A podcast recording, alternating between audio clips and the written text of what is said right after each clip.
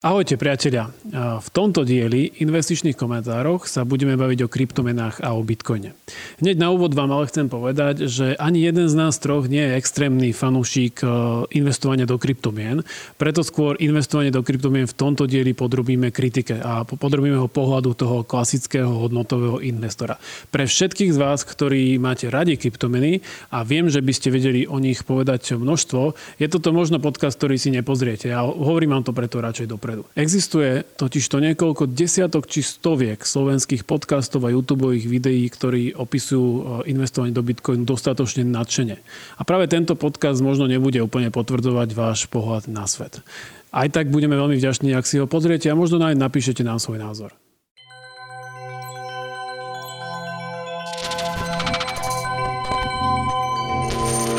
Otec tzv. Bitcoin Family, Didi Tahutu, sa spolu s rodinou presťahoval do Portugalska eh, kvôli nulovej dani z Bitcoinu. Eh, v roku 2017 pán Tahutu, jeho žena a deti predali celý svoj majetok a zainvestovali do Bitcoinu.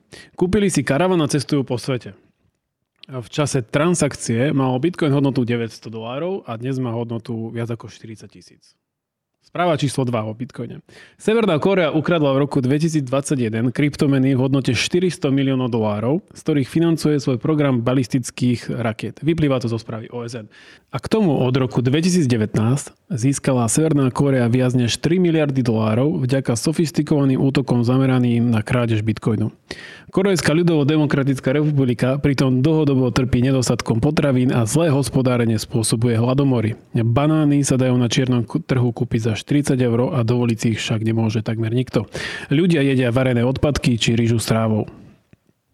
Ruská centrálna banka navrhla zákaz používania ťažby kryptomien na ruskom území.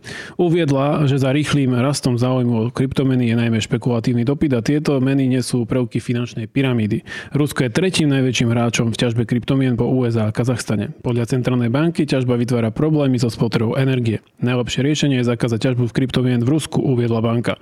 Poukázala aj na kroky, ktoré proti kryptomenám podnikli iné krajiny, napríklad Čína, ktorá v Lani označila všetky kryptomenové transakcie za nezákonné. Tak priatelia, dneska sa poďme baviť o Bitcoine a o kryptomenách a budeme sa baviť o tom e, tak ako vždy v Trojici.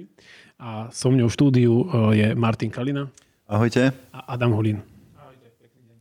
Poďme sa teda pozrieť na Bitcoin trošku z inej stránky. Ne, ne, nebudeme ako by tie kryptomeny promovať, lebo však takých videí si môžeme pozrieť, ako som spomínal, na YouTube množstvo. Poďme sa pozrieť na Bitcoin z hľadiska klasického hodnotového investora. Tak čo pre vás Bitcoin znamená? Zhuba ľudstva. ja len trošku preloženie citujem Verena Buffetta. Hej. Nič iné nehovorím. Keď hovoríš hodnotový investor, tak on je guru hodnotových investorov. A tá veta bola trošku rozvitejšia, ale toto je v princípe taký výcud, že zhuba ľudstva nikdy si žiadny nekúpim. A prečo? Nikdy to nemalo ani vzniknúť. Prečo? To by sa musel spýtať jeho, prečo. Ja ti môžem povedať iba svoj názor, ktorý vlastne s ním aj zdieľam.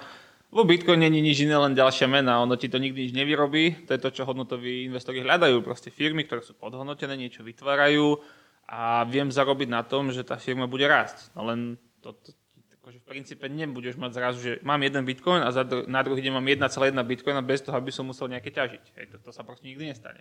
Uh-huh. Takže on je ináč aj proti zlatu. Takže keď by sme bitcoin porovnali ku zlatu, tak dáva to iba zmysel, že hodnotový investor by si ho nemal kupovať. OK, takže už tu máme jeden radikálny názor. Martin, čo pre teba Bitcoin znamená? Pre mňa Bitcoin znamená, že som na ňom prerobil jeden čas. A aj keď som nekupoval priamo Bitcoin, tam bola filozofia trochu iná a bolo to naviazané na Bitcoin. A Bitcoin e, pre mňa, ja, ja normálne čakám, že to dopadne ako s dotkom bublinou. Ale samozrejme, nebude to mať taký masívny dopad na celý trh a celý svet, ale jedného dňa proste tá bublina praskne. A tí ľudia, ktorí sú v tom nejakým spôsobom zainteresovaní, tak jednoducho prídu o peniaze. Toto som ja čakal pri 540 dolároch, potom som to čakal pri 3000, potom pri 10 tisícoch, 20 tisícoch, keď sa to trošku otočilo naspäť na 3. Čakám to aj pri 4, aj pri 60, stále to čakám, ešte stále to neprišlo. Jasné, aj, aj tie internetové firmy rástli roky, a potom to prišlo na raz, tak uvidíme teraz, čo No, bude. je to zaujímavé v tom, že je jedna nenulová skupina ľudí, ktorí hovoria presne to isté, čo hovoríte vy, alebo možno čo si myslím trochu aj ja. Potom je nenulová skupina ľudí a obrovská skupina ľudí, ktorí si myslia, že to bude raz do nekonečná, alebo tvrdia, ja keď som si pozeral stránky o Bitcoine, keď som sa pripravoval na tento podcast, že jeden z dôvodov, prečo ho nakupovať, lebo vždy bude rásť jeho hodnota. Je to tak akože veľmi amatérsky, ale veľmi jednoducho vysvetlené, že prečo ho kúpiť, čak to by nechcel niečo, čo bude rásť. A to, že ste čakali, že bude mať 500, možno 900 tisíc a teraz, teraz bude mať, e, teraz mal 40 a mal už aj 60, to hovorilo mnoho uh, z môjho pohľadu najprv hodnotových investorov, ktorí sa v jednom momente potom rozhodli aj tak do toho naskočiť. Tak uh, čo sa, prečo do toho naskakujú ľudia, aj ktorí veria tomu, že spočiatku veria tomu, že to nemá žiadnu racionálnu hodnotu. Možno, že skočia na tú vlnu tej popularity jednoducho a chcú byť pri tom, lebo koľkokrát sú investori alebo ľudia proste investujú, lebo majú pocit, že im uteká nejaký vlak. Hej, tak všetko teraz rastie rýchlo, to musím mať aj ja. A potom zrazu zistia, že oni sú vlastne už pred stanicou tesne toho vlaku a on už zastane a už je koniec. A to môže byť. A ďalšie, možno, že ich posmelili banky niektoré, ktoré začali robiť rôzne, rôzne produkty na kryptomeny. Akurát, že tam treba pozerať na to, že nie kvôli tomu, že banka tomu verí, ale kvôli tomu, že na tom chce zarobiť. Takisto na poplatkoch, to je len o tom. Banka sa, alebo banka, investičný fond, skupina, to je jedno, sa zase len snaží využiť tú popularitu a tú, tú, ten ošiar okolo toho, aby z toho niečo vytlkla, keď to tam mám povedať na poplatkoch a na iných veciach, no tak spravia nejaký produkt, regulátor im to umožní a tým pádom o, idú do toho ľudia, ktorí doteraz by do toho nešli, lebo si mysleli, že keď to budem kupovať na tej burze, tak to akože nie je úplne OK, že je to riziko, ale keď mi to robí tento správca, no tak to je predsa nejaká budova, nejakí ľudia a tak ďalej, tak cez nich do toho idem, hej, takže možno tie zábrany opadnú No a potom tá komunita celá vždycky tomu tlieska. O, aj Facebooku tlieskali, keď to robí tú ich Libru, že bude, Facebook bude platiť, alebo na Facebooku sa bude platiť kryptomenami a dnes Facebook to združenie, tú asociáciu aj s Vizou, aj s Mastercard rozpustil proste a predali technológie inej banke, lebo vidia, že to nepôjde. Mm-hmm. Dobre, a keď... No, ja len tak doplním, že prečo niektorí, to bol jeden, vlastne to bol, neviem, či to bola prvá hodina, kedy som bol na kurze tradingu s jedným veľmi dobrým českým traderom a on vlastne prišiel a prvú hodinu veľmi pindal na to, ako reagujú centrálne banky. Brutálne na to nadával, potom vám ukázal všetky jeho long pozície a dal nám otázku, že chcete mať pravdu alebo peniaze. Musíte si vybrať. Nemôžete mať jedno aj druhé. Takže on vlastne s tým prišiel, že tiež je proti veľa veciam, ale obchoduje to. Proste obchoduje to ja napríklad tiež osobne nemyslím si, že Tesla je nejaký dlhodobo udržateľný parádny podnik. Aj napriek tomu som kupoval jej akcie, keď boli ešte za 500 dolarov. Hej? A stále ich vlastním. Takže No a keď Warren Buffett tvrdí, že tomu nerozumie, tak na tomu to mnohí ľudia, ktorí začali obchodovať včera, hovoria, že on už teda by sa nemal vyjadrovať k investovaniu, aj také som učítal. Ale ak Ruská centrálna banka tvrdí, že je to celé len pyramidová hra, tak ako dôležité pre mňa, čo som z tohto zistil, že Rusko má centrálnu banku má, má. a že má teda aj na to nejaký akoby názor, ale že pyramidová hra, naozaj to sa dá až takto pomenovať? Tak dá sa to v princípe, lebo pyramída je postavená na tom, že, že Hej, že ty môžeš stále tú pyramídu zväčšovať, keď máš nejakú základňu, kde sa vie rozširovať. Takže ten, čo je na vrchol, alebo tí, čo prišli na začiatku, tak tí majú najväčšie zisky, tí to potom môžu predať. Problém je tí, čo tvoria tú najväčšiu základňu, a to sú väčšinou už potom tí poslední ľudia, ktorí sa to dozvedia už vyslovene, že zo správ alebo od niekiaľ. Hej, napríklad pre mňa znamenie toho, že nejdem do, do bitcoinov nikdy bolo, keď proste som len tak išiel po ulici pešo a proste dvaja chalani, ktorí išli, no vyzerali, že tak koniec základnej, možno začiatok strednej školy a bavili sa o bitcoine, že aká je cena a že či to má zmysel nakupovať. Tak to bolo pre mňa také znamenie, že tak asi nie. Možno to boli len mladí, veľmi vzdelaní chlapci. Presne, možno, že to bolo znamenie, že si starý. Alebo to. Dobre, ale pyramidová hra, to je akože pre mňa, aj napriek tomu, že nie som fanúšik uh, kryptomien a bitcoinu, trošku silné, lebo to vlastne znamená, že tí ľudia, ktorí z toho vystupujú, sú financovaní peniazmi tými, toho, do toho vstupujú a nie je za tom reálne žiadna komodita, ale bitcoin asi existuje. Existuje. Bitcoin bude existovať dovtedy, kým e, budú niektorí ľudia veriť v Bitcoin, tak by som to povedal. Lebo kým ty budeš veriť, že si za to zajtra niečo kúpíš, tak ako má hodnotu. Ale keď nebudeš veriť, že si zajtra niečo kúpíš za to, tak on stráti hodnotu. A reálne no, Bitcoin no, ako reálnu vnútornú hodnotu on nemá v zásade. Ako keď si kúpiš akcie, keď to, alebo aj zlato, tak ja to zlato mám a keby sa s ním neobchodovalo, tak ho viem použiť v priemysle, viem ho použiť na výrobku šperkov a podobne. No a na čo použiješ, neviem, bitcoin, hej? Že keď, keď nikto to nebude od teba chcieť, lebo, lebo Rusi to zakážu, Číňania to zakážu, Američania to Kazachstan zakážu. uh, s tým má nejaký problém. No Kazachstan nemá problém. Bitcoin má problém s Kazachstanom. lebo, lebo ako si hovoril aj ty, USA, Kazachstan, Rusko, bašty ťažiarov. A teraz v Kazachstane Bašty boli... demokracie. Skoro. A teraz v Kazachstane boli tie veľké nepokoje, problémy a tým pádom Bitcoin tiež padal, lebo nikto nevedel, hej, ak nebude aj tam vypukne nejaká, nejaká občanská vojna alebo niečo podobné, no tak kto to bude ťažiť, hej? Že tie, to sú proste, to, sú, to si predstav ako Tesco, takú halu nejakú, alebo možno aj väčší, väčšiu halu plnú procesorov, grafických kariet, všetkého možného a to ťaží Bitcoin. A teraz tam padne nejaká neviem, bomba alebo niečo, tak čo, hej, kto potvrdí tie, tie operácie? Dobre, takže Bitcoin a zlato. Hej. To hovoria fanúšikovia, že Bitcoin je digitálne zlato. Ja Je? ti tu dám ináč proti, taký, ja dám taký protiargument, že za tých fanúšikov, že vlastne to je to isté ako fiat mena, že keď sa prestanú ľudia veriť doláru alebo euru, tak aj tieto meny stratia cenu. A to je tiež niečo, čo častokrát počúvam, že to je úplne to isté. Dobre, ale cena Bitcoinu sa vyjadruje v tej mene. Áno, to je, to je už ten paradox, že proste... To je druhá vec. No a, a tá mena o, máš, o, dobre, keď sa povieme dolár, tak jednoducho v Amerike Ľudia, je to... prepáč, lebo vieš, že ja len poviem, čo prepáč, že však ľudia to nekupujú kvôli tomu, že to je Bitcoin, ale kvôli tomu, že má Že za to hodnotu dostane tej... doláre. Áno, že za to dostanem doláre, Jasné, nie to, preto, že... tak, to sú paradoxy. No. Tak, ja som, keď som robil v banke, za mnou tiež chodili niekedy klienti, že či sa to dá kúpiť u nás. A tak ak chcete kúpiť bitcoin v banke, tak zabudnite na bitcoin. Predsa to je niečo proti. Hej? Úplne, že nepochopili podstatu. Ale fiat mena, áno, lenže my máme uza- to je nejaké naše zákonné platidlo, ktorým proste musíš platiť v Európskej únii alebo dolárom v Amerike, ale bitcoin ako... Poďme k tomu zlatu teraz. Je Bitcoin digitálne zlato? Ja si myslím, že nie.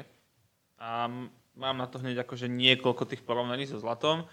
Uh, prečo si myslím, že nie? Je to hlavne kvôli tomu, že zlato je fyzické, Bitcoin v princípe fyzický není. To znamená, že Bitcoin, ako už aj Maťo pred spomínal, ja ho môžem mať vo svojej virtuálnej peňaženke a tam sa môžem naň usmievať a dívať sa naň.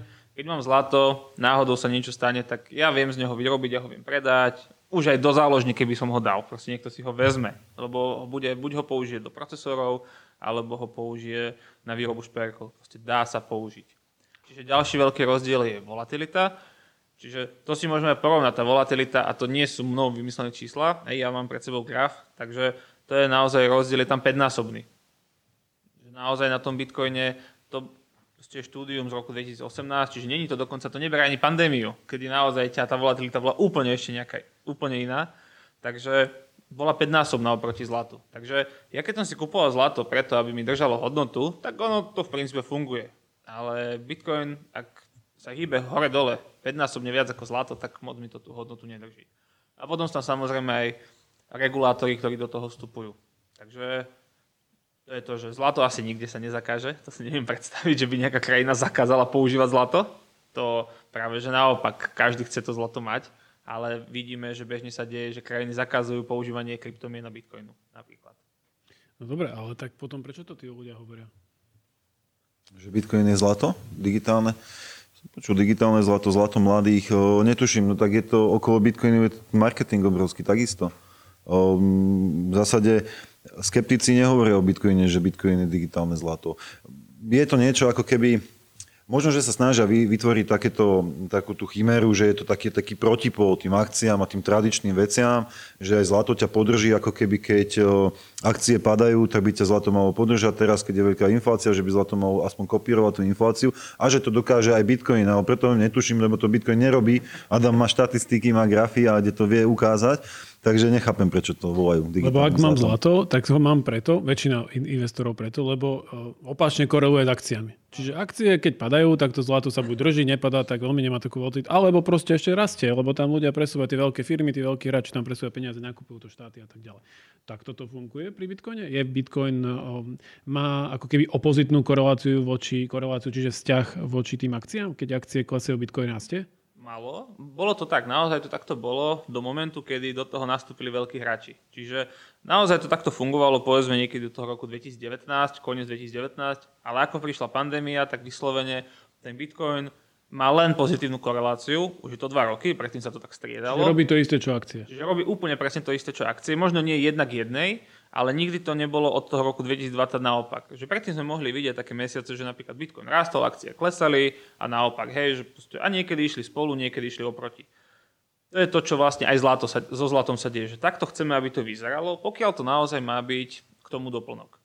Ale Naozaj, čo môžeme vidieť, je to, že viac ako v 50% prípadoch, keď akcie, hlavne technologické, rastú, tak aj Bitcoin rastie a keď klesajú, tak aj Bitcoin klesá. To je to, čo sa stalo v januári. Proste Bitcoin tiež mal veľký výpredaj.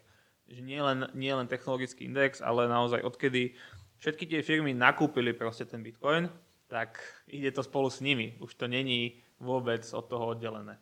Mm-hmm. No dobre, tak uh, chceš tomu ešte niečo dodať? Ja by som iba dodal k tomu, že môže sa teraz zase ozvať kritik, povie, že Bitcoin nie je jediná kryptomena, ale druhá vec je taká, že drvivá väčšina kryptomien, tých, tých tisícov, ide podľa toho, ako ide Bitcoin. Takže... Ono tam ide o tú štruktúru, že uh, sú vlastne nejaké základné štruktúry, ako funguje vo vnútri. Hej, teraz sa už bavíme o tom programovacom jazyku. Čiže aj tie kryptomeny sú buď založené na Ethere alebo na Bitcoine. na tej technológii ako takej. Takže Fanúšikovia krypta uh, tvrdili, a možno stále tvrdia, že uh, Bitcoin je bezpečný, lebo transakcie sa nedajú dosledovať. No, spý, nech sa spýtajú v Severnej Koreji. Až kým mi niekto dosleduje. Dobre, ale tak asi to, hej, ako, je to uh, to, čo ja chcem ako investor mať transakcie bezpečné. To asi chcem. Chcem, aby sa moje transakcie nedali dosledovať? To neviem. Chcem? No tak, ak si drogový dealer, tak aj hej. hej to je zase to použitie, že kedysi sa Bitcoin naozaj používal hlavne, to dobre, zase nemusíme si klásť servitok predústav rovnako ako zlato. Že proste zlato Mexiko USA, preváža sa, v Amerike sa to označí a už je to akože oficiálne a takto zarábajú kartely, ale Bitcoin sa používa vo veľkom miere na to isté. Teraz už ani nie, ale pred covidom to tak naozaj bolo. Dobre, ale asi ľudia bežní nechcú uh, robiť z toho uh, alebo financovať si s tým nejaký čierny obchod alebo čierny biznis. Väčšina ľudí uh, to považuje akože v dobrej viere, že je bezpečné. To tak... je pravda, ja len doplním, že tým, že to kupuješ, tak to v princípe podporuješ, pretože ten, tá čierna ekonomika má o to väčšiu motiváciu to robiť, lebo tá cena je vyššia. Takže vieš, ty to v princípe podporuješ, keď to mám tak akože na rovinu povedať. No, no, je to pravda. Tam nie, nemám čo dodať, je to tak? Bitcoin je neregulované digitálne platidlo. To je ďalšia uh, predajný argument. Je či nie je? Je, je a aj nie, lebo akože je neregulované, to je pravda, ale druhá vec je taká, že Číňania povedia, že teda zakážu a Bitcoin padá dole. Čiže ta, taká autorita ako centrálna banka tam naozaj nie je a tým pádom je to deregulované, že nerozhodne sa žiadna centrálna banka teraz, že vytlače viacej bitcoinov alebo stiahne bitcoin z obehu, ale stačí, že e, veľké krajiny urobia zákazy a bitcoin padá. Ja len doplním, to slo- tie slovné spojenia, neregulované platidlo. Je to naozaj niečo, čo by si vlastne chcel mať, že predstav si situáciu, že 4 roky pracuješ na to, aby si mohol kúpiť nové auto za tie bitcoiny a tým, že to není regulované, že sa nikto o to nestará, aby povedzme, že tie ceny nerastli 2, 3, možno max 5%, hej, tak zrazu ti tá cena zo dňa na deň poskočí o 50%. A ty zrazu 4 roky si robil a nemáš peniaz na to, aby si to kúpil. A zo dňa na deň sa ti to stane, lebo to je neregulované. Je to naozaj to, čo chceš? To je moja otázka. No teda otázka potom znie, že či je to vôbec platidlo? Už sa s ním dá platiť. Takže zatiaľ môžeme povedať, že platidlo nejaké to je oficiálne, myslím, iba v Salvadore ale, ale je. Hej, do určitej miery je, pokiaľ, alebo platidlo, alebo prostriedok nejakého kvázi bartrového obchodu, alebo čoho je. Hej. Len tam je to ešte vyšší level, pretože tam normálne prezident danej republiky, on má mobilnú aplikáciu, on proste s celým tým rozpočtom štátnym on obchoduje. A to ja si nevymýšľam, to keď si dáš na internet, tak sa to dá dohľadať, že on to naozaj reálne robí. Vy by ste si Bitcoin kúpili? Ja som už kedysi mal niečo na ten spôsob a ako nedopadlo to dobre, je pravda, keby som bol počkal, ale rozmýšľam, že ani tak by to nedopadlo dobre, takže ja už nie. Ja som sa s Bitcoinom stretol niekedy 2014, sa mi zdá, alebo neskôr, vtedy stál, najskôr stál nejakých 90 dolarov za jeden, keď som to sledoval, potom 500. Viem, že keď stál okolo 540, tak tu v Bratislave, v Slovak Pube, proste mali prvý Bitcoin mat no dobre, keď už je to aj tu, tak to nejdem kupovať. Ale vtedy som aj uvažoval nad tým, že možno áno, že tu nejakým spôsobom ťažiť. Ale keď som zistil, že vlastne ja len vynakladám reálne zdroje, že či to je elektrina, potom peniaze za tie čipy a mám za to akože niečo v digitálnom svete, tak mi to z toho hodnotového hľadiska prišla ako hlúposť. Že ja len mrhám prostriedkami na to, aby som niečo mal niekde uložené. Že reálne nič tým nevytvorím. Aj, tak mne to vtedy prišlo ako hlúposť. OK, keby som to spravil, tak možno tu dneska nesedím. Bol by som ako Didi Tajhutu a bol by som v Portugalsku. V karavane. Okrem toho, na Slovensku to asi nie je úplne uh, tak zdanené, že nulovo. Uh, dokonca z toho platíš nie len daň, ale ešte aj o zdravotné odvody. Mal by si. Mal by si, sú tu tie snahy to zdaniť a áno, priznať daňovom priznaní a platiť odvody. Druhá vec Počkej, je... ako mal by si, tak keď je nejaké pravidlo, tak musíš. Tak no, ako, že poved... to ľudia tu neplatia dane, chceš povedať? Ľudia tu nie, nie, niektorí platia, niektorí nie dane. Uh, povedzme si otvorene, um, asi finančná správa nemá páky na to, aby to dohľadávala. To znamená, že ty keď zarobíš niečo na bitcoine alebo inej kryptomene a nezdaníš to, jedna vec, že páchaš trestný čin, lebo krátenie dane je trestný čin, ale druhá vec je tá, že asi na to nikto nikdy nepríde. Pokiaľ nie si taký inteligent a nevybereš na bežný účet a oni tam vidia tú transakciu. To, to je druhá vec. no dobre, ale tak uh, môže sa opakovať ten príbeh uh, Didyho, ešte u niekoho z tých novodobých, že prečo to ľudia robia. Hej? Niektorí tomu veria, že Bitcoin je ná, ako náboženstvo, tak to chápem, lebo keď jediný argument, e, prečo keď by som nemal do toho ísť, tak mi povedia, že však ak tomu neveríš, tak do toho nechod, nie, nie, nie je to pre teba. Čo je typický znak náboženstva, ak by niekto povie, však ak neveríš v tohto konkrétneho človeka, tak tam nechoď do tej miestnosti, kde on prednáša. A nechcem teda hovoriť vyslovene o mešitách alebo kostoloch, lebo však to nie je pre teba. Hej? Že to, je, to vyzerá ako náboženstvo, ale Druhá vec je, že prečo to ľudia robia častejšie, že chcú zbohatnúť rýchlo. Všade, všade vidíte reklamy, jak zbohatnú a jak to rastie a tisíc percent teraz od korony. Je možné, že toto sa ešte niekomu podarí, čo sa podarilo Didymu, Tajhutovi a jeho a podobným pár podobným investorom, ktorí nakúpili ten Bitcoin za málo peňazí a majú ho alebo ho predali za veľa peňazí. Tam je otázka, alebo teda ako, ako skončí ten príbeh. Ak Didi ešte má tie bitcoiny, tak ešte stále nezarobil. Ešte stále nie je zahojený. Ak ich predá s naozaj brutálnym ziskom, bude to super. Ty hovoríš, že možno ich rozpredávať, čo by bol ten lepší prípad, lebo si pomaličky už akože tie zisky vyberá. Stať sa to môže, no tak o, uvidíme, dokedy to bude raz. Ako veľmi ťažko povedať. O, Vždy, vždy sa nájdú tí proroci, keď Bitcoin hlavne rastie, tak vtedy vidíš aj v televízii, no, v hlavných správach, že v 2007 som videl, že Bitcoin bude 100 tisíc, pred rokom som videl taký rozhovor, niekto hovoril, že bude 200 tisíc a neviem koľko, tak nájde sa niekto, kto povie, že bude pol milióna stať jeden Bitcoin. Ťažko povedať, ale také príbehy môžu že, byť. Lebo z 900 na 40 tisíc, no tak to je no, 40 násobne minimálne. Je taká šanca, že sa ešte môže niekto na tom tak zbohatnúť, že ešte 40 násobne narastie cena Bitcoinu? Akože môžeme si to dopočítať, hej, že keď to dám, že 900... To bylo 1 600 tisíc dolárov. Presne tak, že nedáva to zmysel, hej. Že nedáva zmysel, aby niečo, aj keď je toho limitovaný počet, že to je vlastne ten dôvod, prečo to ľudia porovnávajú so zlatom, že zlato je na svete obmedzené a vždy bude. Nikdy možno sa nevyťaží všetko, lebo nevieme, kde presne je a preto má finálny počet. To je ten hlavný argument, že Bitcoin je to isté, lebo vždy ho bude maximálne, tak neviem, či 21 alebo 23 miliónov kusov a viac toho proste nikdy nebude, lebo tak je to naprogramované.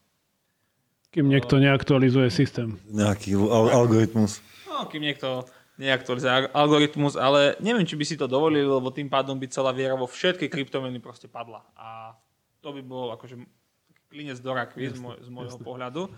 Ale vieš, zober si, že teraz nemám pri kalkulačku, ale 1,6 milióna krát 21 miliónov je väčšie, je číslo niekoľkonásobne vyššie, ako keby som spočítal Apple, Microsoft, Facebook, Google, Netflix a ďalších 10 firiem dokopy. Hej? Dobre, ja len že... poviem, že čo si teraz zrátal. Zrátal si, že 1,6 milióna, ak by mal Bitcoin hodnotu, čiže ešte 40 násobne by narastol teraz, krát počet všetkých Bitcoinov. Čiže ako by jeho trhová kapitalizácia. Tak.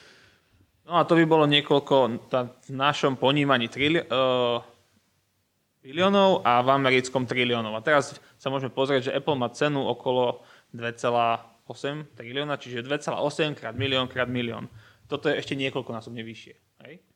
Takže či to sa to niekedy stane? No možno niekedy, ak Bitcoin pretrvá za 100 rokov, prečo nie? Firmy už budú mať o mnoho vyššie trhové kapitalizácie, tak možno aj ten Bitcoin sa tam dostane. Áno, no, len stále, stále sme v, tom probléme, že je to o tej viere. No. Ten Apple má reálne výroby, fabriky, čipy, technológie, ľudí, všetko okolo toho a Bitcoin máš peňaženke na USB kľúči. No dobre, tak o Bitcoine, o tom, prečo si my o ňom myslíme, to, čo si o ňom myslíme a možno aj o tom, čo vám nepovedia v 9 z 10 podcastoch o Bitcoine sme sa rozprávali v našich investičných komentároch, ktoré si môžete vypočuť na Apple Podcast alebo aj na Spotify s mojimi stálymi hostiami Martinom Kalinom Majte sa pekne, a. Adamom Hulinom. Ahojte, pekný deň. Ďakujeme za pozornosť, majte sa pekne.